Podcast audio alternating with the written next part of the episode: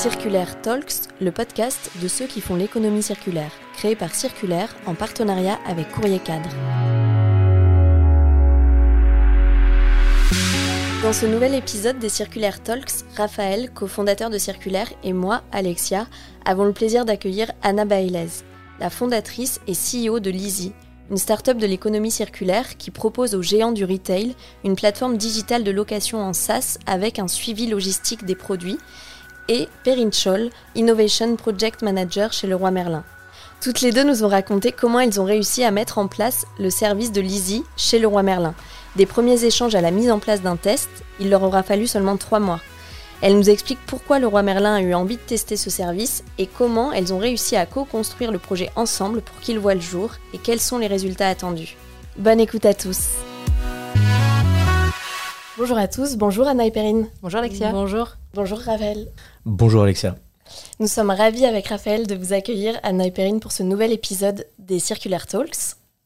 Euh, avant de commencer, Raphaël, euh, pour la petite histoire, tu m'as expliqué en préparant ce podcast que tu connaissais Anna. Euh, j'aimerais bien que tu me racontes en fait dans quel cadre vous vous êtes rencontrés, comment vous vous connaissez. Eh ben, on s'est rencontrés avec Anna en 2016. À la genèse de Circulaire, il y a un tour du monde pour rencontrer des entrepreneurs et entrepreneurs de l'économie circulaire. On a commencé ce tour du monde par la Belgique. Et on nous a parlé d'une pionnière de l'économie de la fonctionnalité et de la location de vêtements.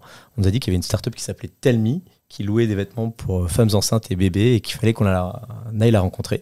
Et donc on, allait rencontrer Telmi, on a découvert Anna qui euh, à l'époque louait des vêtements pour femmes enceintes et bébés et elle a été pionnière dans cette économie de la fonctionnalité. Très bien. Et aujourd'hui, Anna, tu es fondatrice et CEO de Lizzy. Euh, tu nous expliqueras tout à l'heure ce qu'est Lizzy. Mais avant ça, est-ce que tu peux nous expliquer, en fait, Raphaël, comment vous travaillez aujourd'hui avec Lizzy? Alors, avec Anna et Lizzy, je pense qu'on travaille à plusieurs niveaux, à trois niveaux. Le premier, c'est au niveau de la formation et de la sensibilisation à l'économie de la fonctionnalité, à ces nouveaux business models de l'économie circulaire à travers euh, des conférences, des workshops qu'on peut animer euh, au sein d'entreprises. Lizzy fait aussi partie euh, du Club Circulaire, qui est un lieu de rencontre aujourd'hui entre grands groupes et startups engagés dans l'économie circulaire. Et surtout, avec Lizzy, on essaye de pousser ces nouveaux business models. Donc, on est régulièrement contacté par des grands groupes qui ont envie de passer l'économie de la fonctionnalité. Et notre rôle chez Circulaire, c'est de pousser les solutions plus, les plus pertinentes sur ce sujet. Et Lizzy fait partie d'entre elles. Ok, très clair. Avant de vous laisser la parole, Anna et Perrine, Raphaël, juste, est-ce que tu peux nous redonner un peu de contexte avec des chiffres clés sur le marché de la location en France? Tout à fait. Alors, déjà, peut-être pour revenir sur ce qu'est euh, la location, j'aimerais bien euh, revenir un tout petit peu plus sur le la thématique de l'économie de la fonctionnalité. L'économie de la fonctionnalité, c'est l'objectif de vendre l'usage d'un produit plutôt que le produit lui-même. Et ça se traduit concrètement par la location d'un objet plutôt que la vente de celui-ci. Aujourd'hui, c'est un secteur euh, qui explose.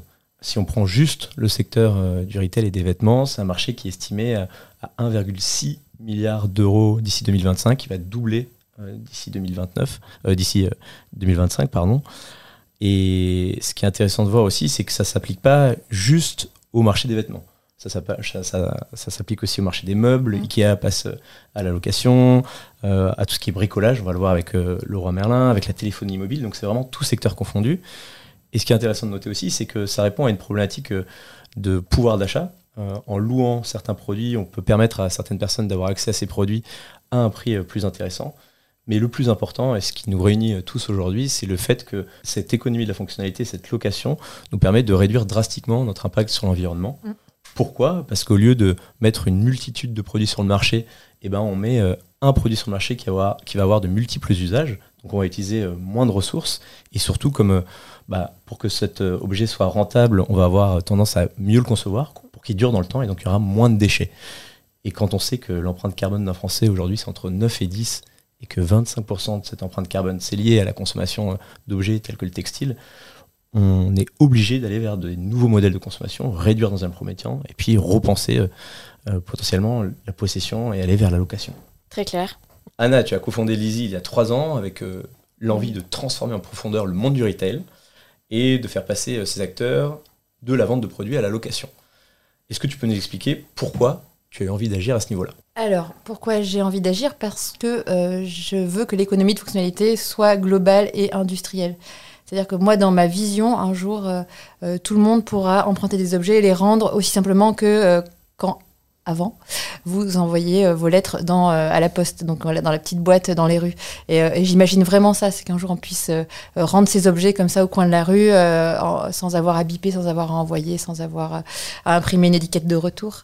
Donc ça, c'est la vision, c'est ça qui me, qui me pousse à me dire, ok, on va faire ça et, ce que tu, tu l'as très bien dit, on va vraiment réduire drastiquement la production d'objets neufs. Parce que c'est autant euh, euh, d'utilisation en plus, et de produits en moins, et de transport en moins, et donc de grandes maisons en moins, et de trajets domicile-travail en moins. ça a énormément d'implications euh, de se débarrasser de ces objets. En plus, ça libère l'esprit, c'est tout bien.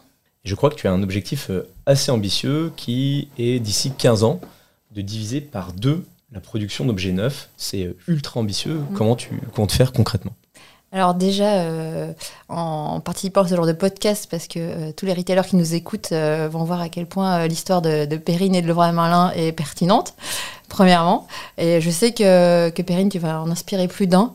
voilà, parce que c'est pas une histoire d'un, donc c'est pas juste une histoire d'une marque, c'est une histoire de tous. tous les retailers ont leur part à jouer. Euh, et, moi, je crois que ce sera le business model euh, dominant et que euh, l'achat sera réservé à des produits très très particuliers, très spécifiques que l'on voudra garder ou pour lesquels on aura un, aspect sentimental, mais pour la vie de tous les jours et les événements de, de, la vie, il y aura la location et c'est comme ça qu'on va arriver à cet objectif. Et justement, pour les personnes qui nous écoutent et sans doute les retailers qui nous écoutent, est-ce que tu peux nous partager déjà quelques facteurs clés de succès pour passer à l'économie de la location? Alors déjà, il faut il faut euh, pas avoir peur de, de, rentrer dans, dans l'eau froide, hein, parce que c'est nouveau. Euh, Sapérine, je pense, nous en parlera bien.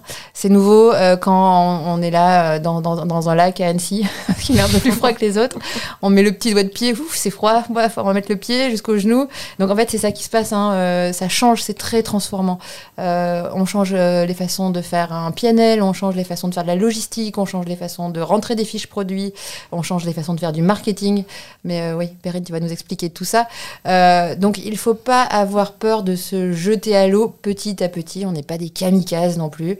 On fait ça par étapes et euh, chez Lizzie, euh, on est équipé pour ça. C'est pour ça qu'on existe. C'est euh, d'aller du tout début avec, comme Decathlon, on avait 300 objets au tout départ. Maintenant, on est à plusieurs dizaines de milliers. Ben voilà, on a commencé par le doigt de pied et maintenant, on a la tête sous l'eau. mais parce qu'on nage de façon agréable dans cette économie de fonctionnalité aujourd'hui parce qu'on a appris beaucoup.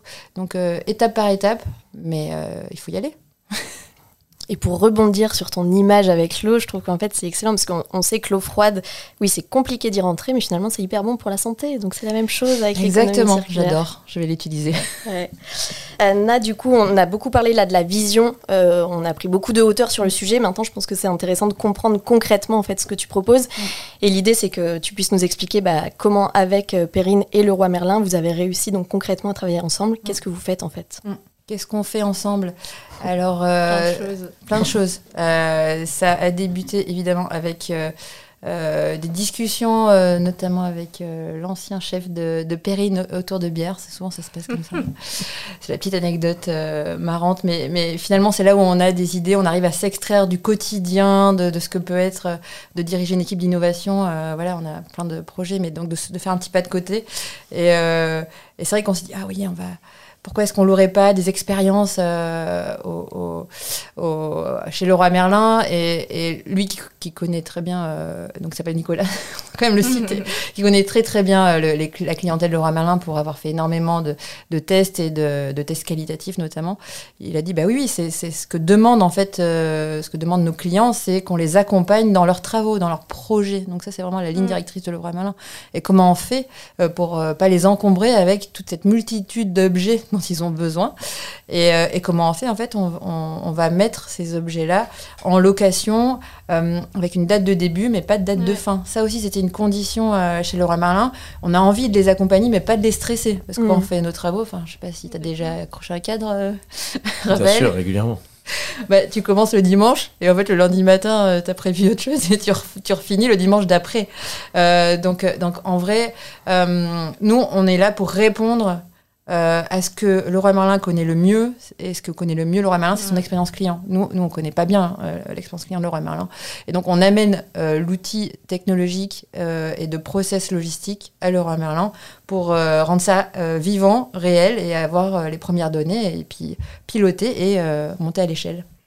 Donc de façon hyper pragmatique, euh, si j'ai bien compris, donc c'est une plateforme digitale mhm. aux couleurs du coup de Leroy Merlin sur laquelle on va retrouver les objets euh, que propose Leroy Merlin et euh, plus par usage. Donc j'ai envie de installer un luminaire et donc là je vais trouver tous les outils dont j'ai besoin pour le faire. C'est ça. Si, je peux juste compléter, Lizzie, c'est ça, mais c'est surtout toute la gestion de flux qu'il y a derrière. Ça c'est 80% de notre IP, c'est la gestion de flux parce que tout, tout ce qui s'en va revient.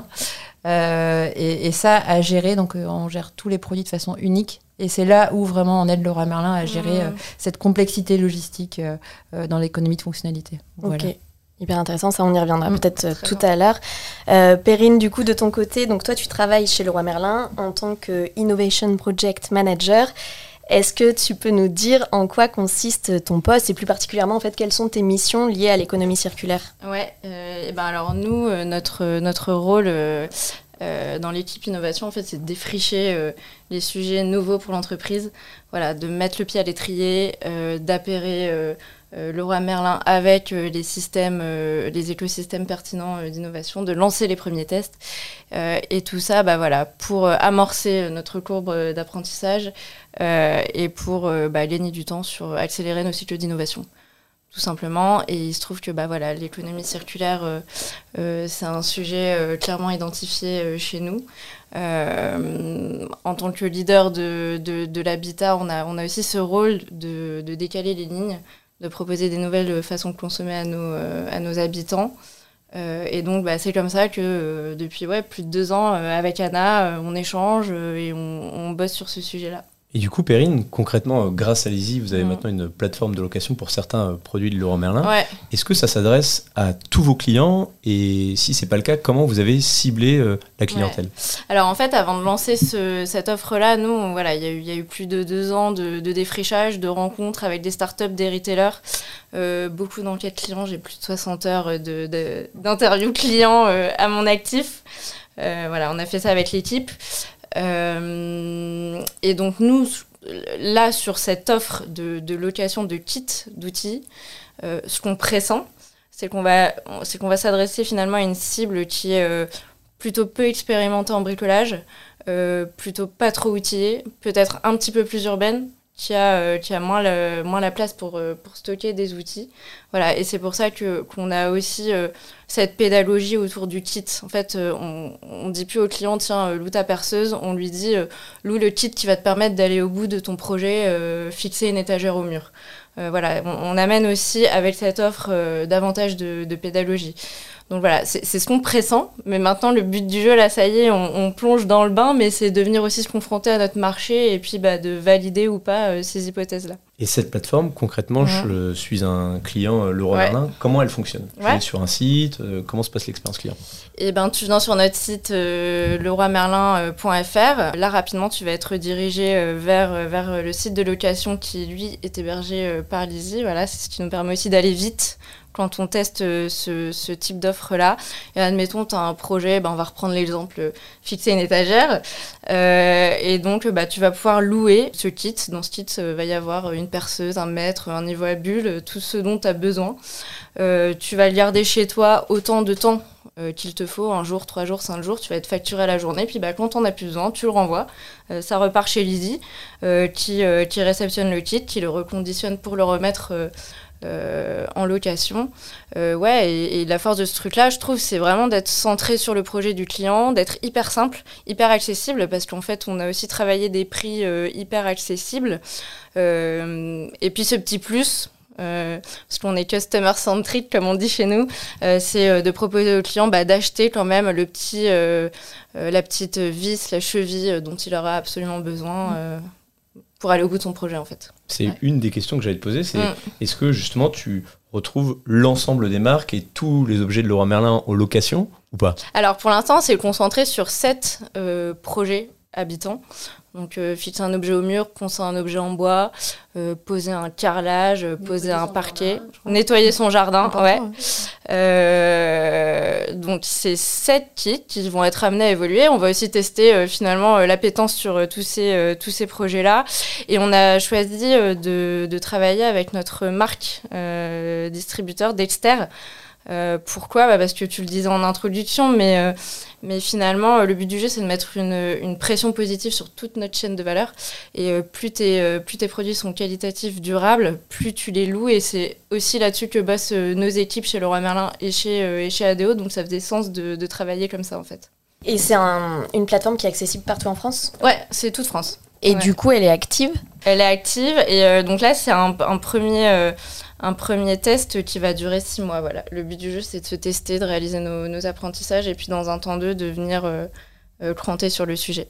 C'est ça qu'on fait chez Lizzie, surtout, c'est qu'on va aller euh, collecter sur différents data points. Alors, c'est très tech, mais ça veut dire euh, qu'il y a énormément de données qui sont collectées au niveau consommateur, au niveau produit, au niveau chaîne de valeur. Combien de temps est-ce que les colis mettent à revenir? Enfin, c'est vraiment aussi ce genre de choses qu'on mesure parce que c'est ça qui fait la rentabilité d'un projet et ensuite d'une solution de, de location. Euh, un peu la baseline de, de Lizzie, c'est comment gagner de l'argent en produisant moins euh, euh, d'articles. C'est que c'est quand même bizarre, mais c'est exactement ce qui est en train de se passer. Donc l'aspect économique sur, sur tous les éléments de la chaîne de valeur sont mesurés et c'est pour ça que Perrine parle de test. Mmh. Et donc là, on a mis le petit orteil et le pied, le pied avec vous mmh. dans, dans l'eau froide.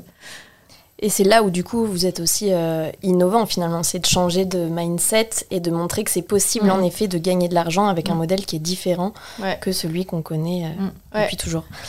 Euh, ok, et donc Anna, de votre côté, vous travaillez aujourd'hui avec une trentaine de retailers, donc dans le bricolage, le textile, le sport. Est-ce qu'il y a d'autres secteurs d'activité en fait avec lesquels potentiellement vous ne travaillez pas aujourd'hui, mais tu sens qu'il y a une adéquation avec ce nouveau business model?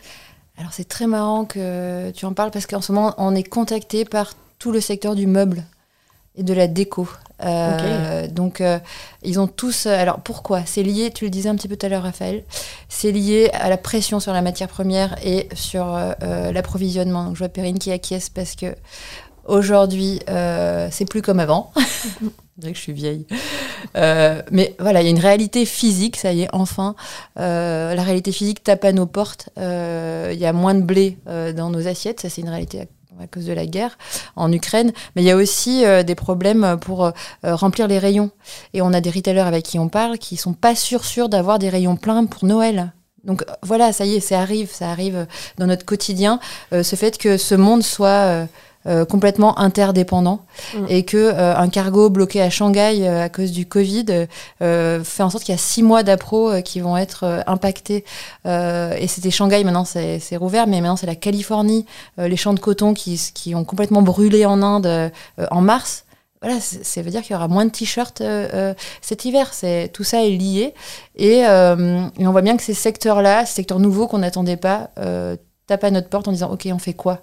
Mais en fait, on change de business model. Et ce qui est intéressant là-dessus, je, je rebondis, mais du coup, ça illustre euh, très bien à quel point ces nouveaux business models circulaires permettent de créer de la résilience. Je ne mm. sais pas si tu l'as vu euh, euh, de ton côté, Anna, avec les marques que tu accompagnes, et aussi Perrine, comment vous, voyez ça comme mm. potentiellement un moyen d'éviter ces chocs mm. et, ces hausses de prix sur les matières premières Oui, oui. Bah, typiquement, bon, je vais parler de Decathlon parce que ça fait la quatrième année qu'on travaille avec eux. Et euh, il y a des tentes de trek notamment qu'on loue depuis le début. C'est autant de tentes de trek qui ne sont pas fabriquées et qui sont toujours en utilisation aujourd'hui. Et ça veut dire que cet été, il y a des gens qui vont quand même partir en trek avec des tentes louées, mais sauf qu'il n'y en aura même plus dans les rayons à vendre. C'est quand on pense à ça, c'est vrai que ça fait, ça peut faire peur, mais non, en fait, c'est une, solution. Euh, on est vraiment en train de créer quelque chose de nouveau aujourd'hui avec les retailers et, et, le fait que Laura Merlin y aille aujourd'hui, bah, c'est une très bonne nouvelle pour eux. Ils prennent de l'avance sur, euh, sur les autres, c'est hmm. sûr. Et ça, c'est un vrai challenge pour nous. Euh, finalement, comment, euh, en, en, changeant de paradigme, en ne vendant plus ce qu'on fait. Enfin voilà, historiquement, nous, Laura Merlin, ça, je caricature un peu, mais ça fait 100 ans qu'on achète des produits, qu'on les vend. là, on se dit, on va louer C'est c'est waouh quand on y pense. ça peut faire peur. tu, tout de suite, tu te poses. Il y, a cette objection qui arrivait beaucoup au début de mais comment tu continues à, créer de la valeur? Et, et, finalement, c'est ça. Ce qui est assez magique, c'est que rapidement, quand tu commences à, à, poser ton business model, tu te rends compte que plus tes produits sont durables, plus tu vas louer le même produit un certain nombre de fois. Et finalement, plus tu vas créer euh, de la valeur, mais en, consommant euh, moins de matière. Mm. C'est ça qui est assez magique sur ces business models-là. Et si je peux rajouter quelque chose, on a l'impression que les gens veulent payer moins cher l'objet. Alors, ce qui est le cas, évidemment, hein, mm. euh, ils vont pas payer plus cher, mais ils vont pas forcément chercher le prix à tout prix. Ils vont chercher le service que ça peut rendre. Et euh, donc, je suis sûre qu'on va le valider avec vous, Laura Merlin, mais on a déjà validé avec nos autres clients que le fait de ne pas le stocker euh, tout le reste de l'année euh, dans, son, dans son dressing, donc c'est valable autant pour le textile que pour le, sport ou, pour le, matériel du DIY, le fait de ne pas l'avoir dans, dans son placard, ça a de la valeur. Et les clients sont prêts à payer pour ça. Donc ils sont prêts à payer un tout petit peu plus parce qu'on va, on vient leur chercher le produit. Donc, donc voilà, c'est, mm. on change complètement de paradigme aussi sur la consommation euh, final du client. Et d'ailleurs, ça me fait penser à un post que tu viens de faire sur LinkedIn, euh, Anna, qui était euh, Profitability First, où souvent, une des questions et, une des remarques que tu avais des, des entreprises que tu accompagnais, c'est oui, mais c'est pas profitable. Et en mm. fait, je trouve que tu l'expliques très bien dans ce post-là qu'au final, tu peux créer différents mm. flux financiers avec ces modèles-là. Oui, il faut, faut, vraiment penser différemment, c'est out of the box. Euh, et, euh, et euh, quand, tu, quand tu penses différemment, tu dis ok, qu'est-ce qui fait la profitabilité? Eh bien, en fait, chez Laura Merlin, ils l'ont compris, c'est d'envoyer plusieurs produits à la fois dans un même colis pour mutualiser les flux logistiques. C'est un exemple parmi tant d'autres. Mais c'est clair que si on réfléchit aux produits, c'est pas profitable. Si on réfléchit mm. au kit et au pack, c'est profitable. Donc, en fait, on est en train d'inventer des nouveaux PNL et, et c'est vraiment passionnant qui vont être validés par la donnée et par l'expérimentation réelle. Donc, euh, on est à l'aube de quelque chose d'assez grand, je pense. Je reviens vers euh, toi, Perrine. Comme le disait Anna, au final, ça va au-delà euh, de votre industrie. Il y a le retail qui s'empare de cette thématique. Il y a aussi les entreprises du meuble comme Ikea. Toi qui as déjà enclenché la démarche chez Laura Merlin, est-ce que tu peux nous partager soit les facteurs clés de succès, soit les étapes clés pour mener cette démarche en interne? Parce que je suis sûr qu'il y a des gens qui nous écoutent et qui se disent Bon, bah, très bien, ça y est, je suis convaincu sur la démarche, mais comment j'enclenche ça au sein de mon entreprise? Euh, alors bon, déjà nous, euh, ça fait euh, ouais deux ans et demi, deux ans et demi qu'on explore le sujet. bah D'ailleurs, quand je suis arrivée à l'innovation il y a deux ans et demi, Lizzie, c'est la première boîte que j'ai rencontrée, la première start-up. Donc c'est génial parce que parce qu'on suit en fait depuis le début. ouais, donc c'est depuis deux ans et demi, on on échange, on rencontre des startups, on parle avec des retailers, on, échange beaucoup en interne, on boit des bières pour euh, projeter euh, les, futurs use cases, euh, waouh. Mais voilà. bien l'alcool. Hein. et, après, les, non, les, clés de, les clés de succès, alors nous, l'équipe innovation, on n'innove pas en chambre, c'est vraiment un travail d'équipe et de collectif. en, l'occurrence, il faut savoir qu'il y a 45 personnes qui ont, qui ont bossé de près ou de loin sur sur ce premier, euh, ce premier test euh, euh, chez Leroy Merlin. En particulier, on est hyper bien maillé avec les équipes du marché bricolage et jardin, avec qui on bosse depuis bah, plus d'un an maintenant. donc c'est ça, c'est mm. fédérer les troupes en interne. deuxième facteur clé de succès, c'est qu'on a reçu un mandat très fort de la part de nos dirigeants, voilà, qui souhaitent vraiment qu'on, bah, que, que Leroy Merlin fasse bouger les lignes. Donc euh, forcément, quand tu as, ce, quand as ce, niveau de sponsorship, euh, bah, ça aide. Et puis, euh, non, et puis je dirais aussi cette capacité à s'entourer bah, d'un partenaire comme Lizzie qui a une expertise, qui t'accompagne, qui te, qui te challenge, qui, bah, qui porte les briques que, toi tu maîtrises mm. pas. On s'en parlait tout à l'heure, la logistique. ça, c'est vrai que c'est assez clé. Tout le back-office, la data, c'est clé, évidemment. Mm. Donc, voilà, c'est tout ça qui fait que petit à petit, on plante nos graines. Oui, si je peux rajouter, euh, l'onboarding est hyper euh, important. Alors, je me mm. souviens d'un onboarding très drôle chez vous. Alors, on a bien rigolé, je, crois c'est la on première aime bien ce genre d'anecdote. mais oui, on a, vraiment, on a passé un onboarding très marrant. Mais pourquoi? Parce que je pense que tous les experts, ça, on avait tous les experts euh, carrelage, les experts jardin, les experts percer des trous. Euh, bon, ils n'avaient pas bien l'habitude de, se retrouver là autour de la table pour parler d'un nouveau business model et donc ils prenaient ça euh, vraiment dans la construction et la créativité. Et euh, je pense que dès qu'on offre la possibilité à des collaborateurs d'aller dans, un, dans la créativité, mm. euh, ça donne toujours quelque chose de, euh, de, de, très bon dans la relation qu'ils ont entre eux. Ça renforce les, les, liens et ça peut donner que du bon par la suite. Donc c'est exactement ce qui s'est passé avec vous sur, sur l'onboarding. C'était, on, on a découvert des gens super qui avaient envie d'aller très loin sur ce sujet-là. Et, ça, pour moi, ça fait partie de, l'histoire de, de, Laura Merlin, là, sur la location. Ouais, et puis euh, je crois que tout simplement, l'économie circulaire, c'est un sujet qui fait sens euh, chez, enfin, auprès de beaucoup de collaborateurs, qui est inscrit euh, dans les grandes missions, enfin, la, la, stratégie de l'entreprise. Donc, mm. forcément, voilà, ça, ça aide aussi. Quoi. Pour revenir deux minutes à la, à la mise en place du coup du projet de votre côté, combien de temps en fait ça a mis C'est-à-dire que tu viens de nous expliquer que c'est un sujet, l'économie circulaire chez Leroy Merlin, notamment depuis deux ans et demi, vous défrichez ce sujet-là, etc. Mais là, avec Lizzie, en fait, combien de temps vous avez mis? Parce que peut-être que certaines personnes qui nous écoutent se demandent, ok, c'est peut-être un projet qui demande énormément de temps et ça peut mm. potentiellement être un frein. De votre côté, ça a mis combien de temps? Bah, euh, le, juste le lancement du test, c'est trois mois. Hyper court. Hyper rapide. Mais voilà, euh, mais, parce que c'est ouais, parce que parce que une enfin voilà une énergie de dingue un collectif de ma boule euh, un projet qui fait beaucoup de sens euh, avec un bon niveau de sponsorship donc euh, voilà. Mm.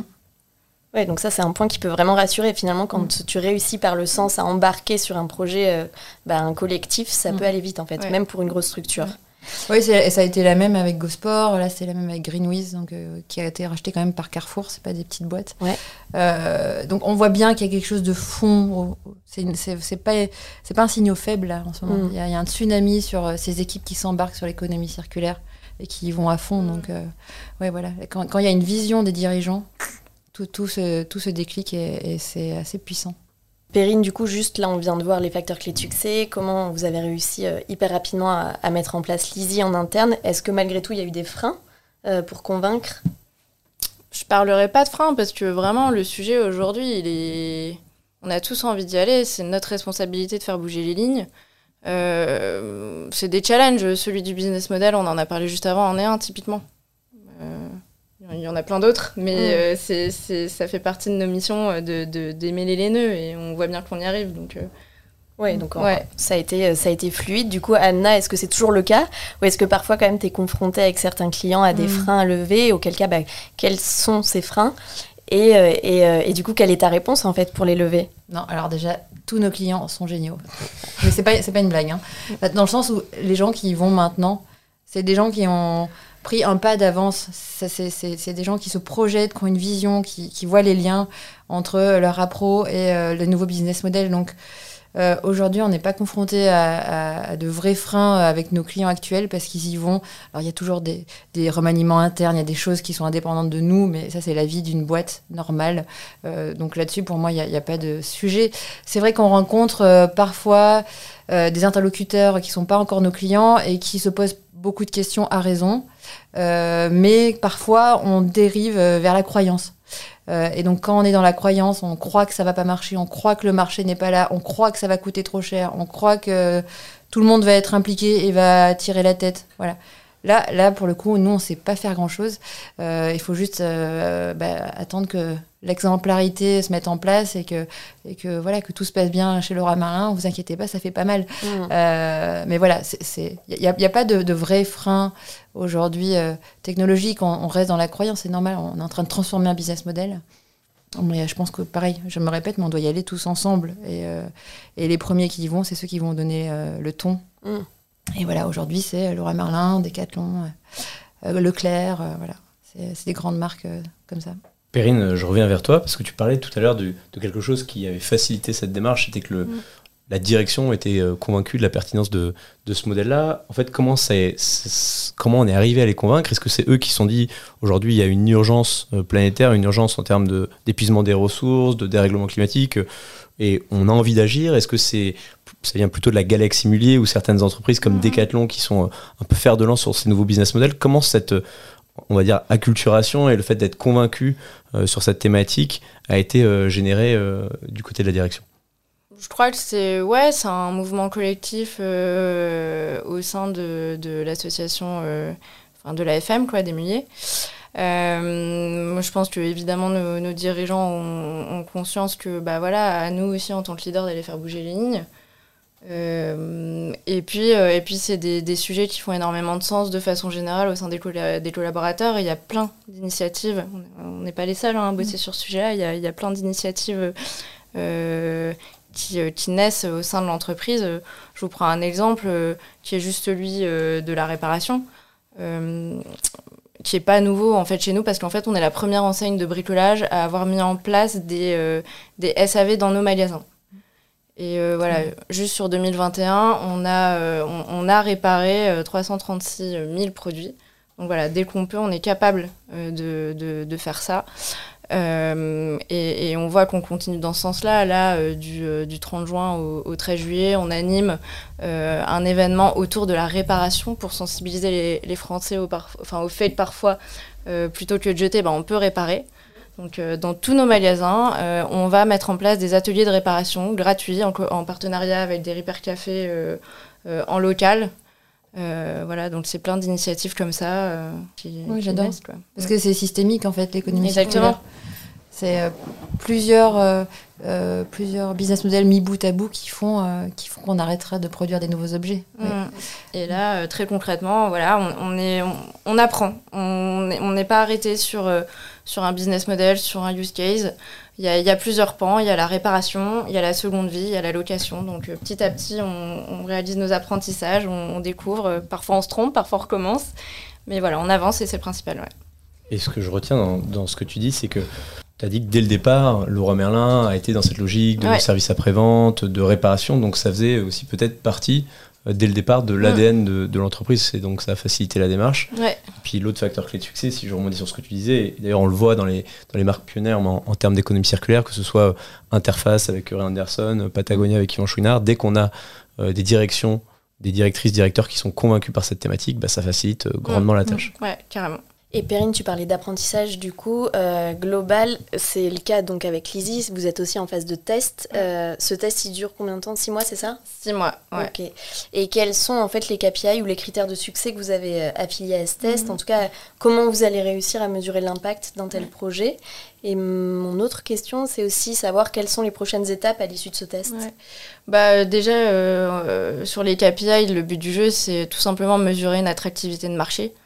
Euh, qui va louer, euh, qui va louer quoi, euh, pendant combien de temps, de collecter aussi de la data sur nos produits. c'est hyper cœur sur ce type de, business model. voilà, est-ce que nos perceuses vont tenir le choc ou pas? Est-ce qu'il va falloir revoir peut-être améliorer un petit peu nos produits pour qu'ils soient, enfin, comment on fait pour les rendre plus durables?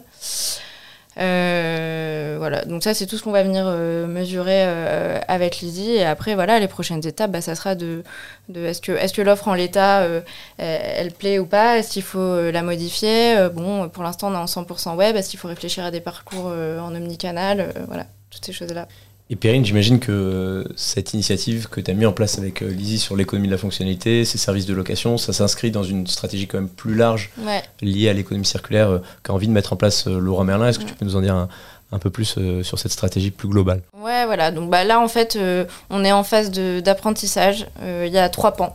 Euh, celui de la réparation dont je vous parlais euh, bah, juste avant, celui de la seconde vie. Là, ça y est, depuis euh, fin d'année dernière, on, a amorcé la pompe. On rachète des produits déjà utilisés que, nos, que nos clients ne, veulent plus. Donc voilà, la première étape, c'est de se constituer des stocks. Et quand ça, ce sera fait, on, voilà, on pourra réfléchir à mettre en vente ces produits euh, en seconde vie euh, auprès de nos clients. Quoi. Euh, ça, c'est le deuxième point. Et le troisième point, bah, c'est celui de l'usage, location, abonnement. Sachant que nous, on fait, on fait ça, racheter des produits chez les clients et les mettre soit en seconde main, soit en location. Parce que la vision chez Lizzie, c'est de se dire que on aime bien se dire qu'il y aura une gestion monostock et donc toujours pour parler de la marge en fait. Euh, à terme, qu'on puisse euh, euh, diriger un produit soit vers la location, soit vers la seconde main en fonction des, des targets de, marge sur tel ou tel produit ou tel ou tel service. Et c'est ce qu'on va faire avec Mage notamment, de racheter des produits, des mettre en location ou en seconde main. D'ailleurs, à toutes celles qui ont des mariages cet été, louez votre robe chez Mage. C'est noté, j'en ai un en septembre.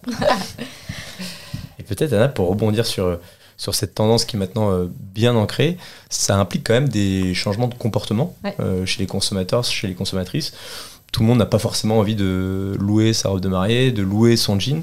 Donc comment toi tu arrives à, à convaincre euh, ces gens-là? Alors moi j'ai arrêté de les convaincre. Fait, maintenant je fais faire ça aux marques. Euh, et elles ont une puissance de frappe euh, beaucoup plus puissante que la mienne. Euh, c'est-à-dire que c'est ce que je racontais tout à l'heure, Laura Merlin connaît très bien l'expérientiel de ses, de clients. Et en fait, c'est ça qu'on fait. On n'est pas en train de leur dire changez tout, arrêtez tout, vous allez voir, ça va être vachement mieux, faites ça. Non, on leur dit vous faites comme avant. vous avez envie toujours d'accrocher une étagère. Hein, ils ont toujours envie de faire ça. Mais voilà, on, va vous proposer autre chose, notre service, notre expérience, et ça va être euh, tout aussi simple, voire plus simple d'ailleurs, de le faire. Et vous aurez toujours la bonne cheville, vous aurez toujours la, bonne vis euh, à mettre dans votre mur. Euh, voilà, et c'est comme ça qu'on va convaincre en fait. C'est c'est c'est se convaincre de façon positive en, créant des expériences euh, euh, positives. Euh, voilà, aller, aller camper, découvrir un nouveau sport, ça c'est avec Decat, se sentir la plus belle et c'est pas négligeable avec, avec tous les, toutes les locations de vêtements. Alors moi je suis toujours habillée en 100% location et je suis devenue accro à la location. Euh, mais voilà, il faut, pareil, comme pour les grands groupes, il faut rentrer dans l'eau et les consommateurs aussi vont rentrer dans l'eau et vont trouver ça euh, vraiment très chouette parce que les retailers et nous, Lizzie, ensemble, on travaille très fort à créer une expérience euh, sans couture. Ça, c'est super important. On n'est pas là pour s'embêter, en vrai. Mmh. On est là pour s'éclater. Mmh. Voilà. C'est marrant parce qu'il y a ce mot expérience euh, qui revient euh, souvent et j'ai l'impression que ce qui les convainc, c'est que tu offres plus juste un objet, mm. mais vraiment une expérience. Decathlon va plus euh, vendre une paire de chaussures, mais va te permettre l'expérience d'une course mm. de qualité. Est-ce que justement, dans, de ton côté, Perrine, avec le roi Merlin, vous utilisez cet argument d'expérience qualitative pour convaincre vos clients sur ce sujet? Ouais, bah, comme le disait Anna, en fait, là, là ce qui est vraiment euh, cœur dans, dans, ce, dans ce qu'on est en train de, de mettre en place, c'est finalement le, le, client et son projet. Euh, et donc, c'est pour ça qu'on a conçu ces kits. Et après, à nous de faire en sorte que le parcours soit le plus. Euh, enfin, que l'expérience soit la, plus simple possible, que le parcours soit le, soit le plus fluide, qu'en quelques clics, que je puisse recevoir mon kit à la maison, le, le renvoyer aussi euh, facilement. Et, finalement, je crois que c'est à nous de, voilà, de, de, bien concevoir ces offres pour, euh, pour montrer à, nos clients que c'est facile en fait. Et leur montrer que c'est possible autrement. Très clair. Et maintenant, sur l'aspect euh, plus environnemental, on en parlait tout à l'heure. Est-ce que vous avez des preuves concrètes qui montrent que l'aspect environnemental est plus vertueux si on passe de la possession mm. à, la, location? Est-ce qu'il y a quelques chiffres clés à retenir euh, euh, là-dessus pour justement dire bah, la location, effectivement, c'est un nouveau business model, mais aussi mm. d'un point de vue euh, environnemental, c'est très vertueux. On l'a vu avec la réfaction des ressources naturelles, le fait de faire durer un produit dans le temps. Est-ce que est-ce qu'on est conscient de ça aussi côté grand groupe? Et toi, Anna, est-ce que tu t'en sers comme argument pour convaincre? Clairement. Alors c'est clairement un vrai argument. on est en train de mesurer. ça, ça fait partie de notre objectif. donc pour rien vous cacher, on rentre en Serie A et on va engager euh, une personne qui va faire que ça toute la journée, euh, d'organiser euh, la mesure d'impact pour nos clients et pour Lizzie aussi de façon globale. Alors, l'argument qu'on a toujours contre, évidemment, c'est oui, mais bon, il y a beaucoup de transport avec les locations. Alors oui, c'est vrai. mais en fait, ce transport, l'impact de ce transport est vraiment compensé par la non-production de tous ces objets qui viennent de vraiment très loin et qui nécessite énormément de matières premières, euh, surtout pour, euh, euh, bah, je pense à la perceuse, mais tout mm. l'électroménager, c'est du terre rare, c'est du plastique, c'est des métaux qui sont assemblés dans plein d'endroits différents. L'impact est tellement gros sur l'objet que les multitudes de transports qui vont se faire finalement que en France, par exemple ici, voilà, on va quand même avoir un impact plus positif sur la location, sur le textile, c'est surtout l'impact eau euh, parce que pour fabriquer du coton, je pense que vous le savez, il faut énormément d'eau. Et là, le fait de ne pas produire euh, même deux fois, voire trois fois le, même produit, euh, on explose complètement les compteurs. Et avec la location, on, diminue son l'empreinte par produit divisé par 10, sans la calculer, sur le textile. donc, mais là, on continue euh, voilà, on continue le chemin, on n'a pas encore euh, tout découvert et, euh, c'est pour ça qu'on était très data-driven et, que je parle de partenariat avec, avec nos clients parce que c'est ça qu'on fait. on construit avec eux ce calcul d'impact et on sait qu'il va être très positif. Donc l'avenir va nous confirmer tout ça. Très bien. Et du coup, Lizzie, euh, vous l'avez créé il y a trois ans. Donc mm. en trois ans, il peut se passer beaucoup de choses. Mm. Euh, ce qui a été votre cas, est-ce que tu peux nous dire quelles ont été les évolutions majeures mm. euh, de votre côté? Et une, autre question aussi rattachée à ce, à ce sujet-là, tu nous expliquais qu'au démarrage, en fait, vous vous êtes lancé avec cette plateforme SaaS, plus l'envie d'aider sur la partie logistique, de ce que je comprends, en fait, cette partie logistique, elle va de plus en plus loin aujourd'hui. Mm. Mm. Euh, donc, euh, c'est une, une, vraie pardon, volonté de votre part. Est-ce que tu peux nous dire, en fait, pour quelles raisons tu sens que mm. c'est vers ça qu'il faut aller, en fait? Oui, alors, en fait, avec Lizzie, on a vraiment attaqué le sujet de l'économie circulaire par la face nord. Euh, on s'est dit, allez, ok, on y va, waouh. Qu'est-ce qu'on fait? On s'occupe de produits uniques qui s'en vont et puis qui vont tous revenir n'importe où et n'importe quoi. allez, on fait ça. Euh, et, en fait, on a vraiment mis les mains dans le cambouis. Euh, l'idée, c'est qu'il y a des gens meilleurs que nous qui vont faire les interfaces euh, clients. Mmh. c'est pas du tout notre spécialité. Aujourd'hui, on le fait pour lancer très vite. et c'est pour ça, d'ailleurs, je pense que le Merlin nous a choisi, c'est parce qu'on va lancer très très vite avec notre interface. Mais en fait, ce dont ce qu'on a envie de faire, c'est que euh, on va recréer de l'emploi, ça c'est quelque chose qui me fait me lever le matin vraiment. On va recréer de l'emploi local euh, dans les entrepôts logistiques sur de la remise à neuf et du contrôle qualité. Euh, voilà, la fabrication est partie euh, de France, là, elle va revenir en Europe en tout cas, euh, sur ces nouveaux métiers. Et nous, on veut être l'interface en fait qui discute entre les objets et, et ses collaborateurs en entrepôt qui, qui vont nourrir la plateforme, le logiciel, et on va pouvoir apprendre énormément sur ce que ça veut dire la durée de vie d'un objet qui va être utilisé plusieurs fois. Et voilà, on est parti euh, de, quelques clients. Decathlon a été le premier client et on a beaucoup appris avec eux. Euh, on a beaucoup appris pendant deux ans. On a fait un, produit, donc euh, un logiciel qui tient la route. Et là, récemment, dès qu'on fait une démo en fait de, de notre logiciel, voilà, tout le monde dit ah oui, c'est exactement de ça dont j'ai besoin pour commencer dans l'économie circulaire. Donc ça a été ça l'évolution récente. Et aujourd'hui, on fait des partenariats avec des entrepôts logistiques qui sont spécialisés euh, sur certains produits. Donc, euh, on va pas mettre le, textile, donc on va pas mettre petit bateau avec le roi Merlin. Vous imaginez le truc On perce des trous dans les habits. ça, ça marche pas. Mais euh, voilà. Et, et je parle de petit bateau notamment, petit bateau qui va qui, qui étudie la possibilité de mettre la logistique chez eux. Et ça, c'est très nouveau aussi. Hein. Euh, on va vraiment aller vers là. Les, marques vont reprendre euh, la logistique chez eux et donc euh, dégager plus de marge et rendre ça de plus en plus fluide et de plus en plus normal. Voilà. On a encore du travail. Mm. Mais ça, c'est hyper cœur. la brique logistique, enfin, expédition et reverse logistique, plus reconditionnement un contrôle qualité, reconditionnement des produits. Euh, tu vois, nous, c'est une des raisons pour lesquelles on, travaille aussi avec Lizzie, parce que là, vous êtes capable de, de la porter. Et nous, ça nous permet aussi, euh, nous, aujourd'hui, c'est pas le cas, donc ça nous permet aussi euh, bah, de, de, gagner du temps et de, mm. de s'appuyer sur vous, sur cette partie-là. Ouais. Mm. Et Anna, justement, pour dire sur la question d'Alexia, qui disait que ça fait plusieurs années que tu es sur, sur ce marché et que tu as vu certaines évolutions, que Lizzie a grandi, est-ce que tu as, as noté aussi un changement de perception chez vos clients, chez les entreprises, chez mm. les marques et peut-être euh, certaines appréhensions qu'elles avaient au départ mmh. sur le fait euh, bah, je loue des produits, je vais mmh. les récupérer, ils vont être cassés. Au final, au, bout de deux ans, tu t'es rendu compte que seuls 3% en fait, euh, des produits qui revenaient étaient endommagés, donc c'était pas une vraie source de problème. Est-ce qu'il y avait d'autres idées comme ça sur la location qui sont déconstruites au fur et à mesure des, années? Ah Oui, il y a celle que je préfère qui a été déconstruite Là, plus personne n'en parle et je pense que c'est la génération Z qui est là, mais c'est quoi cette question euh, Quand on parlait en COMEX avant, on disait oui, mais c'est dégueulasse de louer des sacs de couchage, il n'y a personne qui va faire ça, Burk Burk. Moi j'étais là, mais vous allez tous à l'hôtel en fait. Il hein. n'y a personne qui amène ses draps.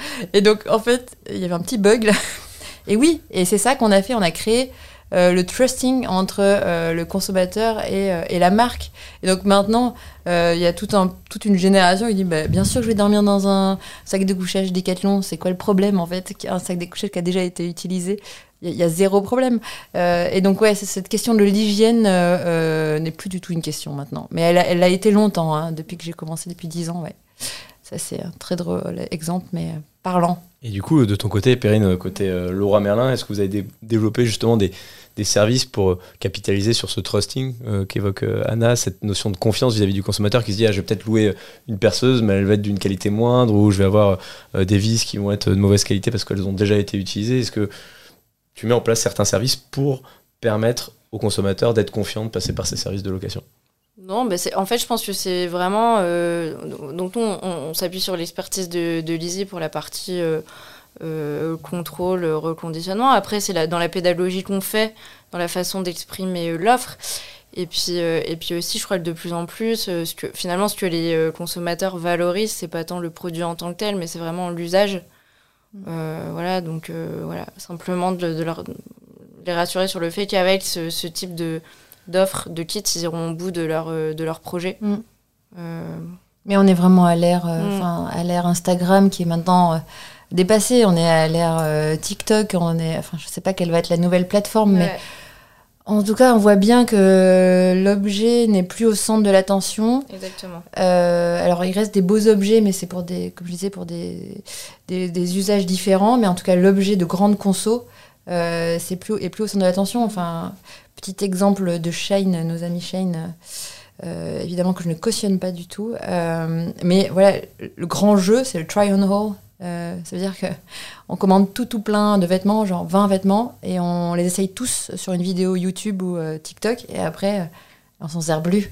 voilà, super. Et en fait, ça, c'est du pur usage du pur usage pour euh, faire son petit show devant sa caméra. C'est enfin, bon, très chouette, mais en fait, en vrai, euh, c'est vraiment euh, un usage expérientiel de l'influenceur ou l'influenceuse avec ces produits-là. Et, et, ça, c'est poussé à son maximum par, par les générations qui arrivent. Donc, mm. il faut que les retailers se répondent, puissent répondre à cette envie d'expérience et d'usage plutôt que de possession. Et d'ailleurs, nous, euh, chez Leroy Merlin, on aime bien euh, échanger avec des étudiants. Mm. Euh, et c'est hyper inspirant toujours. Et là, il n'y a pas longtemps, on, a, on a animé un TD auprès d'une école de commerce lilloise.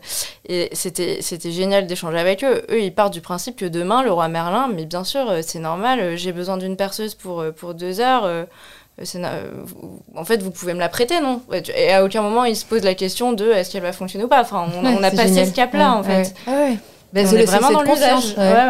Ils ont confiance en leur Merlin, ils ont confiance en la marque, et c'est une très bonne nouvelle pour les marques. Mm. C'est-à-dire que les marques qui ont tissé une relation forte euh, de marque avec leurs consommateurs, euh, celles qui vont sortir par le mm. haut de, de, ces nouveaux business models. Mm. Et cette notion de confiance, elle est d'autant plus importante pour capter aussi les, les talents de demain. On l'a mm. vu avec ah la, prise de parole des étudiants d'AgroParisTech, les étudiants de l'ENS qui veulent plus faire de la recherche qui n'a pas de sens. Mm. Et donc, se positionner sur des sujets comme ça où on offre une expérience et on garantit une certaine confiance vis-à-vis de, cette expérience, elle va être nécessaire mm. à la fois au côté consommateur, mais aussi pour capter les talents de demain et faire aussi rester les gens euh, au sein de l'entreprise. Exactement. Et justement, euh, peut-être une, une question pour vous sur euh, un peu prospectiviste. Est-ce que vous pensez que dans 10 ans, euh, louer son objet, ce sera devenu euh, la normalité? À votre avis, ça va être quoi l'économie de la fonctionnalité, la location dans 10 ans? Est-ce que ça va être généralisé? Est-ce que ça va s'effondrer? Bah, Bien sûr que ce sera normal. Évidemment, de toute façon, je ne vois pas physiquement hein, d'autres solutions que ça. Il y aura moins, on pourra produire moins d'objets.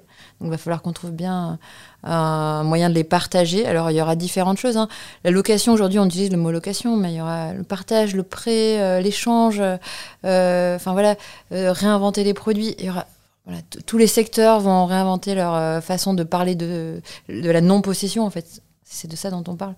Euh, et pour moi, euh, on va en effet se, débarrasser de tous ces objets dans notre cave et dans nos greniers, et dans nos placards. Et, c'est là que sont les nouvelles mines à ciel ouvert, en fait, ou les nouveaux champs de coton, c'est dans nos placards. Et, euh, et, pendant tous ces dix ans qui vont arriver, on va faire ça. On va aller chercher les objets là où ils sont.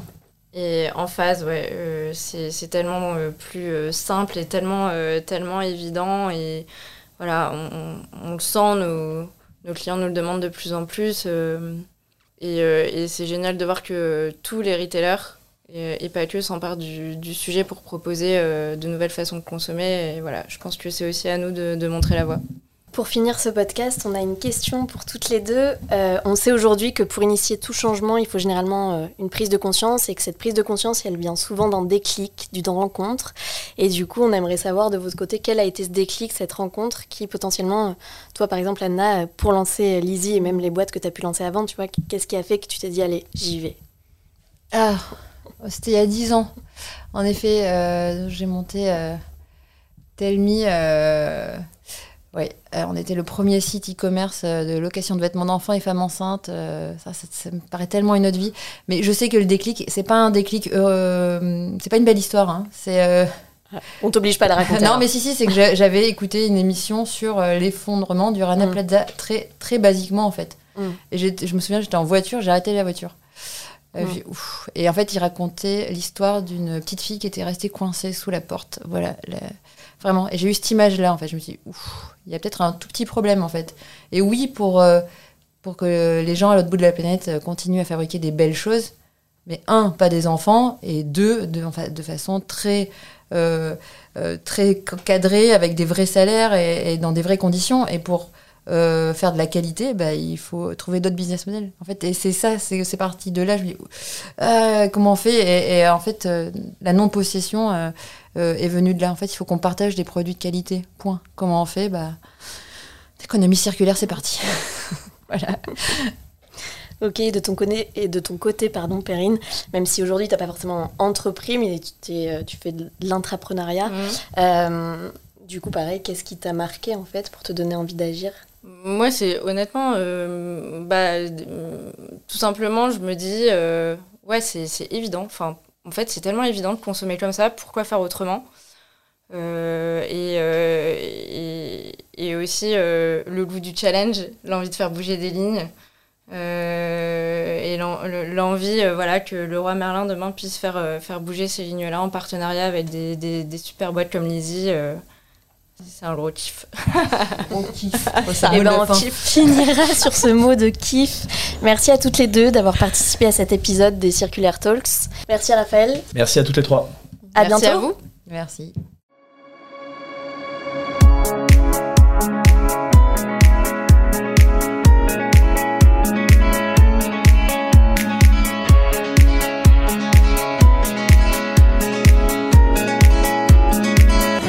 Merci à tous de nous avoir écoutés. Nous espérons que l'épisode vous a plu. Si c'est le cas, n'hésitez pas à le partager, à en parler autour de vous et à lui mettre une note de 5 étoiles. Merci. À bientôt pour le prochain épisode.